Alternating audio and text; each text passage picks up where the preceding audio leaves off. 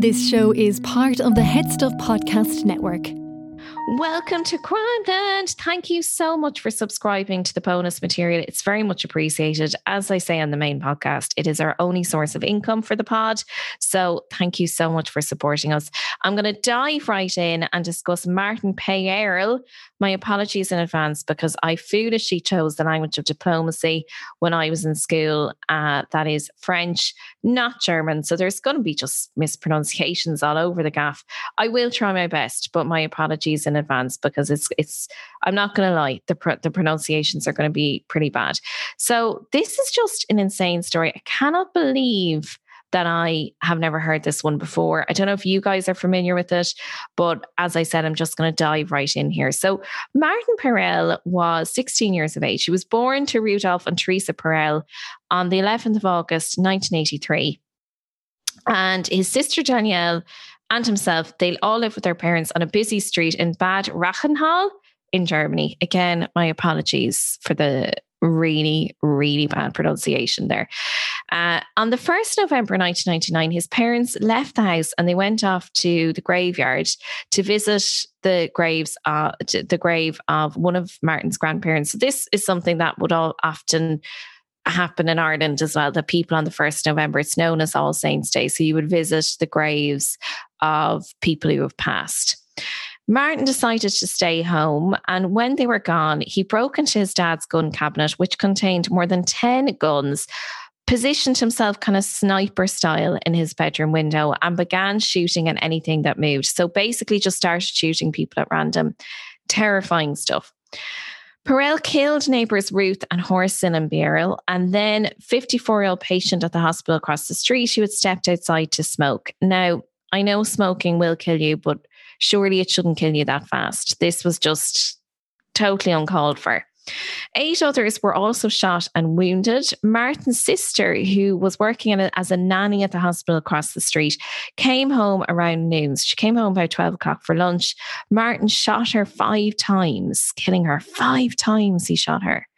He then, now, this, I mean, obviously, the murder of innocent people is just completely apparent. But this detail really broke my heart. He then shot the cat. He shot and killed the family cat. Imagine shooting and killing your own pet. So that just gives us an insight into where his head was at. He then went to the bathroom, sat in the bath, and committed suicide by shooting himself in the head. No clear motive has been found for his actions. So, Martin himself, it will come as no surprise, he was an outsider in school. Uh, he did have an alcoholic father at home. He was often out of work. These are kind of looked at as possible factors in this massacre.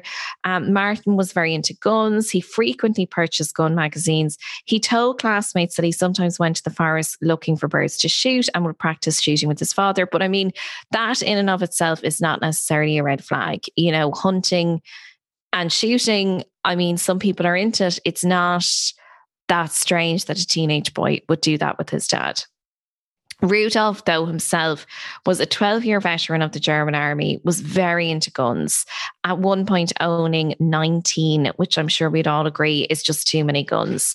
A few months before the First November, Martin was temporarily expelled from school because of Nazi photographs pasted in his notebook. So, as anyone who has even a fleeting interest in modern Germany knows, there is a zero tolerance policy when it comes to Nazi paraphernalia of any description. So, this would not have been taken lightly and he was expelled from school. Neighbours said that Martin was normal, but very quiet, very introverted, and former classmates described him as a bit of a loner. And their descriptions of him were very similar to descriptions of the two guys behind the Columbine High School massacre, Eric Harris and Dylan Klebold. So he is said to Martin himself uh, similar to these guys, was said to have been a shy loner, very introverted, preferred playing video games over talking to people. One classmate, Stephanie Hockter, said, again, I mean, the German Julie is just uh, like, I need to pick a country where I can pronounce the surnames because this is pretty embarrassing. So Stephanie Hockete said Martin was, quote, always nice, but that he was largely ignored and rarely had anything to say.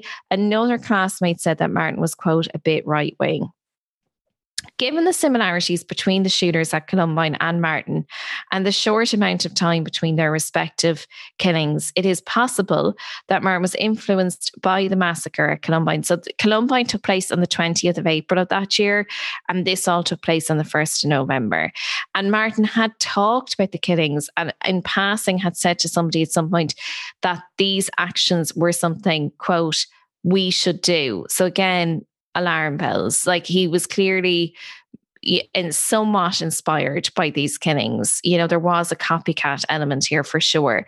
Police stormed the house at six o'clock that day, the 1st November, and found the bodies of Daniela and Martin along with the body of the cat. An enormous swastika was painted above Martin's bed. In his room were a number of additional painted swastikas and other Nazi symbols. A number videos and CDs with violent content were also discovered. A portrait of Adolf Hitler hung above the bed of Danielle, Danielle Martin's sister. So clearly, this was a family that was very interested in Nazi ideology and right wing fascism. There was some kind of fascination there. Numerous politicians in Germany called for changes in German gun legislation following Martin's shooting on the 1st November 1999.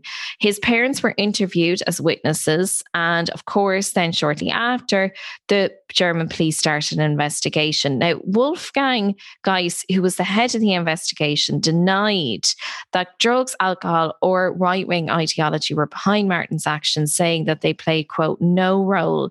Instead, he insisted that the problem was, quote, in the personality of the offender. Now, obviously, he is primarily right there. I mean, I'm sure uh, you know, certainly this guy, this young man, Martin, had serious mental health problems. Now, I do hate saying that because we all have mental health problems and we don't go out and kill numerous people at random, but he obviously was suffering from something.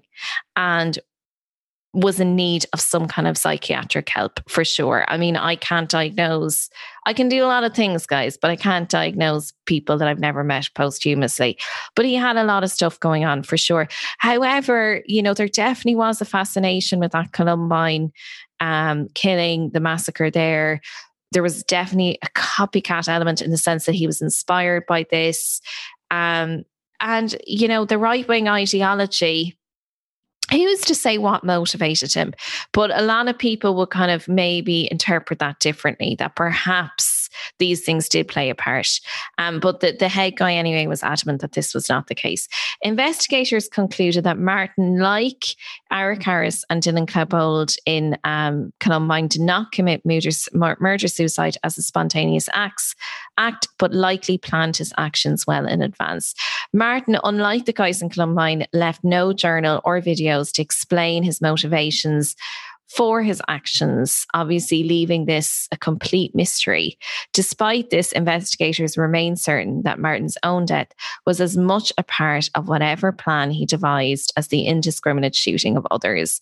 And that is the story of Martin Parel, the teenage mass murderer.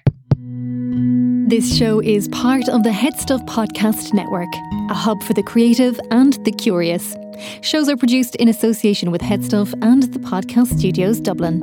Find out more or become a member at headstuffpodcasts.com.